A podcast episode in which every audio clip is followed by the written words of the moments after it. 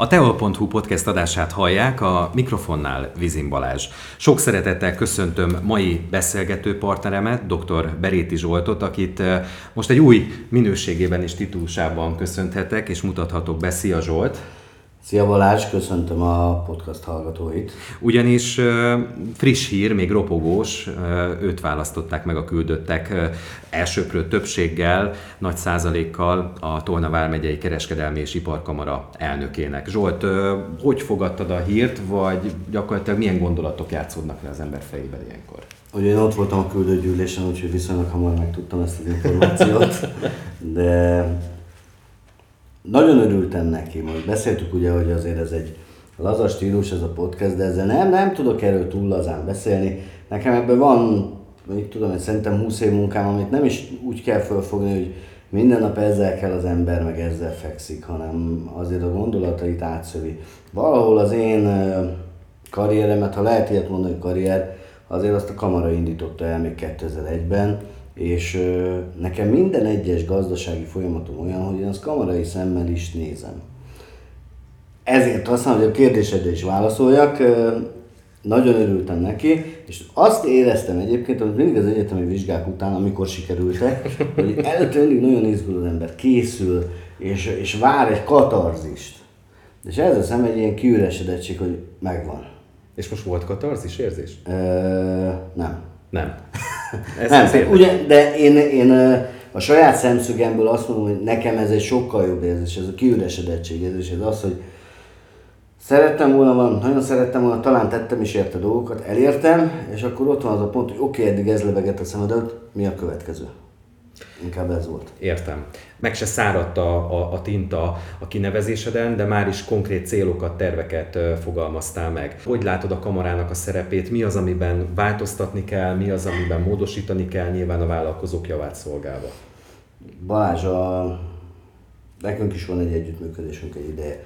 Én azt gondolom, hogy ez pár szóval meg szoktuk beszélni, és utána a teljesítmény, tehát a képek, a, a kommunikáció minden ez magáért beszél. Tehát szerintem tudjuk, hogy miről beszélünk. Most az van, hogy van egy kamarai elnöki kinevezésünk, van egy, van egy pozíció, és mondanám megint a szokásos dumát, hogy ezt kell tartalommal megtölteni, mert ez a feladat. De itt konkrétumokat kell mondani, és azt kell mondani, hogy a kamara, nagyon sokszor hallom, kamara mit tesz a vállalkozóként, mindig visszakérdezek, hogy vállalkozóként hányszor voltál benne a kamaránál. És ne kerüljön elő. Tehát az első számú szempont, ne tudjon előkerülni az a kérdés, hogy a kamara mit tesz a vállalkozásokért. Ez legyen teljesen természetes, hogy az emberek tudják, a vállalkozók tudják azt, hogy a kamarához fordulhatnak, mert tényleges segítséget, információt és szolgáltatást kapnak. Ezt kell elérni, ezt kell megtölteni tartalommal. Mikor ezt a beszélgetést fölvesszük, kb. fél órája volt egy telefonhívásom a Ház Tamás úrtól, az OTP-nek a regionális vállalati igazgatójától, aki egyrészt gratulált a pozícióhoz, és másrészt azonnal, és ezt szeretem egyébként a piacba, hogy azonnal reagálva megbeszéltük 5 perc alatt, hogy a kamarának és az OTP-nek biztosan lesz olyan együttműködése a közeli jövőben, amire azt tudom mondani a kamarai vállalkozásnak, hogy nézd, belépsz a kamarába, én a banki költségeiden biztos, hogy már megsporolom az éves tagdíjadat. Feltételezem, hogy Hernádi Zsolt még nem hívott fel, a MOL vezérigazgatója. De nem, de várom. De várod. Igen, már csak ezt azért is vezetem így fel, mert hogy ugye az arról is, vagy arra is kitértél az interjúban, hogy például a közös energiabeszerzés, vagy azok a mindennapos dolgok, amik foglalkoztatják a vállalkozókat, legyenek azok mikro, kis és középvállalkozások, vagy egy, vagy egy, vagy egy nagyobb vállalkozás. Tehát gyakorlatilag nyilván olyan ö, ö, indikátor szerepet kell betölteni a kamarának, amiben valóban, ahogy te is megfogalmaztad, minden vállalkozást azt érzi, hogy a kamara tesz értük. Igen, tehát tényleg konkrétumokról beszélünk, vagy én arról szeretnék beszélni, mert alá lehet írni egy csomó együttműködési megállapodás, meg jól nézünk ki a fotókon, hogyha jó a fotósunk, a Rui Gergő, de ennél azért talán többről van szó, tehát ténylegesen amikor arról beszélünk, hogy egy kamarai tag azt mondja, hogy nem is kamarai tag, hanem az, akinek be kell fizetni a regisztrációs díjat, és ezt tudjuk, hogy egy ellenérzés szül, ez egy kötelező díj, és minden ilyen kötelezőt az oltástól kezdve mindent utálunk. Ugye gyerekként is utáltam az oltást, Igen. ilyenkor meg a kötelező tagdíjakat utálom. kell tudnunk olyan szolgáltatást nyújtani, amivel ennél, ennek a többszörösét tudja a vállalkozó megspórolni, megkeresni, stb. stb. Visszatérve az energia problémára, 2016 óta figyelem az energia szabad piacot, és teljesen furcsa, hogy ma, amikor egy kilovattórányi áram 160-180 forintba kerül a piacon, akkor nem olyan régen, 5 évvel ezelőtt, 2018-ban ezt az áramot 13 forint 20 fillérért vettem. Óriási különbség. Óriási különbség, és ugye az energiaköltség azoknál a vállalkozásoknál is, akik nem túl energiaigényesek, ott is tétel. Akik pedig eh, energiaigényesek, ott pedig rettenetesen meghatározó költségformáló tényező. Ezért az egyik feladata az az, hogy mivel a háború alatt nem lehetett, vagy a háború elején nem lehetett megcsinálni, mivel teljesen felborították az energiapiacot, kutya kötelességünk egy olyan energiabeszerzési rendszert létrehozni a kamarai tagoknak, amivel azt tudom mondani, hogy a Tolna megyei kamarai tagoknak, vagy azoknak egy részének ennyi energiaigényük van ilyen időszakban, és erre szeretnék kérni egy ajánlatot a különböző energiakereskedő cégektől, mintha a vállalkozó egyenként oda menne és azt mondaná, hogy kérek szépen 4000 kWh-ra, én meg azt mondom, hogy 3 millióra kérek, vagy 22 millióra. Nyilvánvaló, hogy ezek a lépések mindegyike segíti a vállalkozásokat. És ha már a vállalkozás soknál tartunk, vagy ennél a szektornál, akkor nyilván miután te is, te magad is 2006 óta, de javíts ki, hogyha rosszul mondom, bár a Wikipédiáról olvastam. Igen? Hogy 2000, meg kell 2006 óta vagy vállalkozó, és vittél sikerrel vállalkozásokat, és teszed ezt a mai napig is. Tehát nyilván te is a mindennapok során átérzed azokat a, azokat a problémákat, azokat a, azokat a jogos vagy, vagy adott esetben nem jogos igényeket, amelyeket megfogalmaznak a vállalkozások. Ezzel a szemlélettel többet tud-e tenni az ember elnökként, kamarai elnökként? Vagy éppen hátráltató? Nem az fogalmazódott meg tegnap egyébként, hogy az a jó étlap, hogyha ebben van egy jó sorrend. Tehát először vagyok vállalkozó, és utána kamarai elnök, és nem először kamarai elnök, és utána vállalkozó. És erre céloztam, szintén beszéltünk erről pár napja, hogy azokat az alapvető problémákat azt hiszem, hogy ugyanúgy személyesen ismerem, mint bármelyik más vállalkozó, ami más vállalkozókat is érint. Ugye itt beszéltük az energiáról, a munkabérről, a munkaerő minőségéről, a munkaerő mennyiségéről, az inflációról, vagy most éppen majd a kereslet visszaeséséről, mert azt gondolom, hogy ebbe a fél évben ez következik. Ezeket a dolgokat tudjuk. Szerintem tudjuk, vagy nem, nem, nem királyi többesbe akarok beszélni, de szerintem ezeket a problémákat ismerem. És az a kérdés, hogy tudunk-e arra olyan válaszokat adni, amivel bármelyik vállalkozásnak ténylegesen segítséget tudunk nyújtani. Ezért mondtam az energiabeszerzést, ezért mondtam azt, hogy a, a bankköltség például nem egy nagy tétel, de rendkívül jelentős tétel. Mindenkinek jelentkezik, és látjuk, hogy a gazdaság kifejlítése miatt a készpénzforgalom szorul vissza. Ennek megfelelően a bankszámlakezelés meg erőtérbe kerül.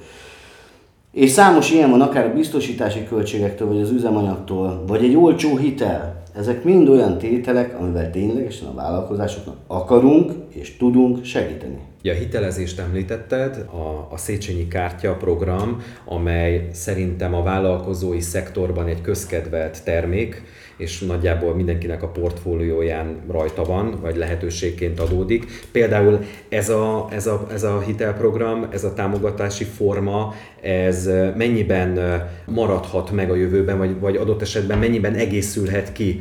Két személyes élményem van ezzel kapcsolatban. A Széchenyi Kártya program, amikor elindul Demián Sándor és Parag László úrnak a kezdeményezésében, ugye Demián Sándor a Bossznak volt az elnöke, eh, Parag úr pedig a kamaráé, ő még a kamaráé, és Demián úr sajnos már nem él, akkor elindultunk egy 500 ezeres és 1 millió Széchenyi kártyával, én 2002-2003 környékén, a pontos évet nem tudom megmondani. Most már Széchenyi kártyában egy akár üzletészvásárlás, vagy bármilyen beruházási hitelben el tudsz jutni akár egy milliárd forintig is.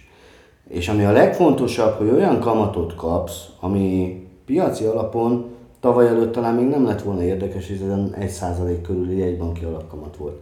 De ha most piaci alapon akarsz hitelt felvenni, akkor azt mondják a bankok, hogy 15-16 százalék, mert egyébként a bankközi kamat az 20 százalék fölött van, és a bank oda beteszi a pénzét, akkor pont egészen biztonságosan kap 21-22 százalékot, tehát miért hitelezni 15 ért.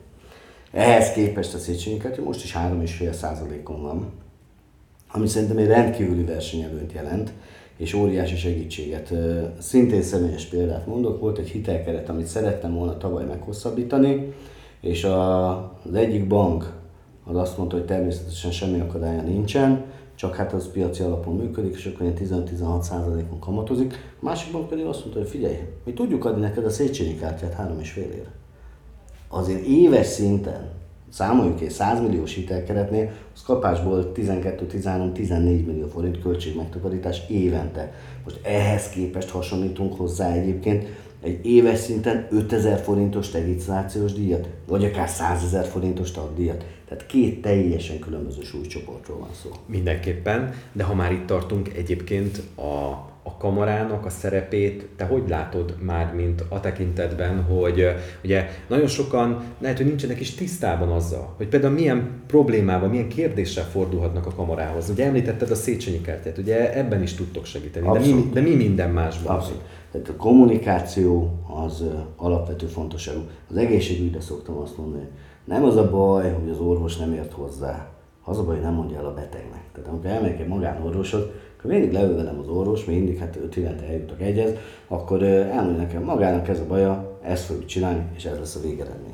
Ugyanez van a kamarában is. Hiába tudja a kamara, hogy ő meg tudja csinálni. Ha ez kifele nem, nem nyitott, ha nem tudják a vállalkozók, hogy ezért be lehet jönni a kamarához. Igen. Tehát a kamarában meg vagyok győződve róla, hogy nagyon jó szakemberek dolgoznak. Nagyon jó humán erőforrás van kiváló szakemberek, és összességében egy jó szakmai tudás a gazdaságfejlesztésről, a hitelezéstől, a, a gyakorlati képzéstől, a szakmunkás képzés vonatkozásában, ami megint csak stratégiai fontosságú ügy.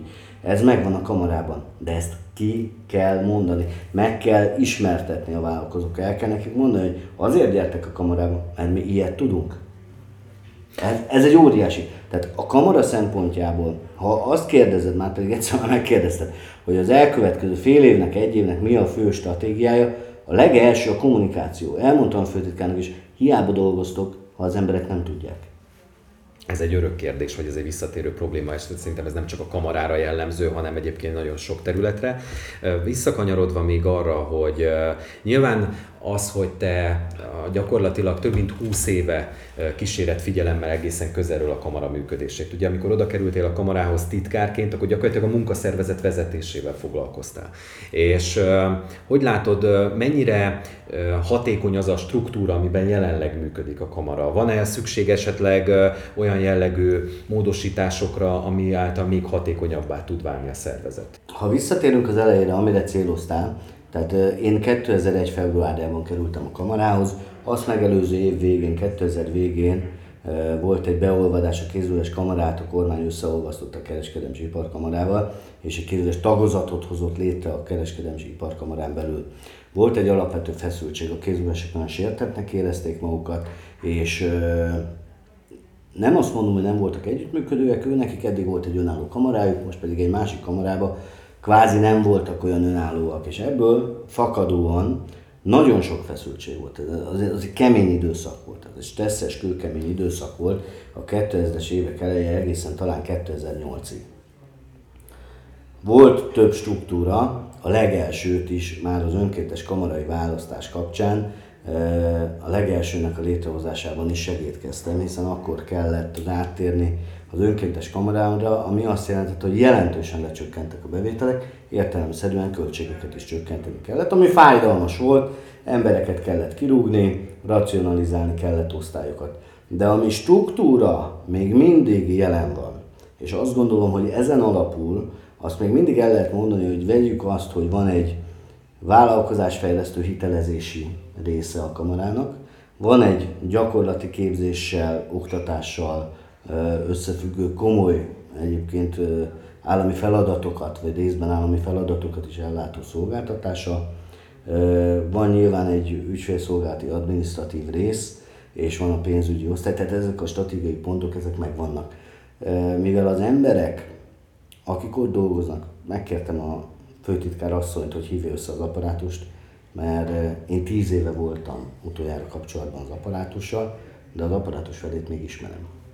Ez fontos. Tehát igen, én azt gondolom, hogy nem gyorsan cserélődnek ott az emberek, és akiket ismerek, és akiket megismertem, azokról biztos vagyok, hogy szakmailag ők jók. Szakmailag ők jók. Én az apparátus összetételébe beleszólni nem akarok, ezt az elnökségnek sem fogom megengedni. Azt gondolom, hogy az elnökségnek és az elnöknek az a feladata egy olyan stratégiai irány kialakítása, amiben a stratégia alapján a konkrét feladatok végrehajtását kérhetjük az apparátustól. Ezt természetesen kérni is fogjuk. Én azt gondolom, hogy részükről abszolút megvan a nyitottság.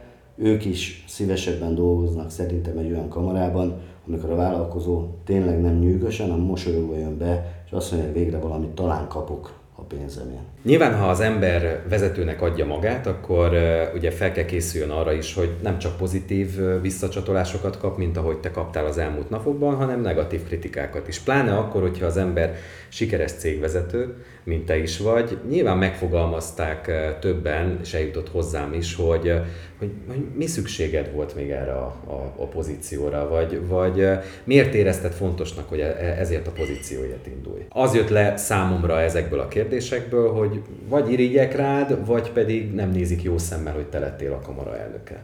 Mit üzensz ezeknek az embereknek? Üzensz? hogy nem üzennek? Hát ők is üzentek nekem. Ez igaz. Ez igaz. És akkor szeretném, hogyha nem éreznék úgy, hogy megválaszolatlan marad a kérdésük. Az irigyeknek nyilván annyit tudok üzenni, hogy nagyon örülök neki, mert akkor az azt jelenti, hogy valami, valami azért nem rossz ebben a történetben. Aki nem örül annak, nyilván figyelj, ez egy, ez egy köztestület, ebben van X küldött, de összességében van Tolna megyében több mint 20 ezer vállalkozó, biztos, hogy nem örül neki. Egy csomóan utálják, ahogy kinézek, ahogy megjelenek a Facebookon, amiket kiírok magamról. Van egy, biztos, ezek nem szimpatikusak. Néha talán polgárpukkasztók is, nyilván ebben van tudatosság is. Tehát van, akinek ez tetszik, mert mondjuk azt mondja, hogy ő ezt a humort szereti, én szeretek amúgy vicces lenni, és van, aki azt mondja, hogy nem tetszik. Hát én mindig azt mondom erre egyébként, hogy a humor az egy, az egy óriási ajándék a jó Istentől, csak nagyon sajnálom, hogy nem mindenkinek adatott meg.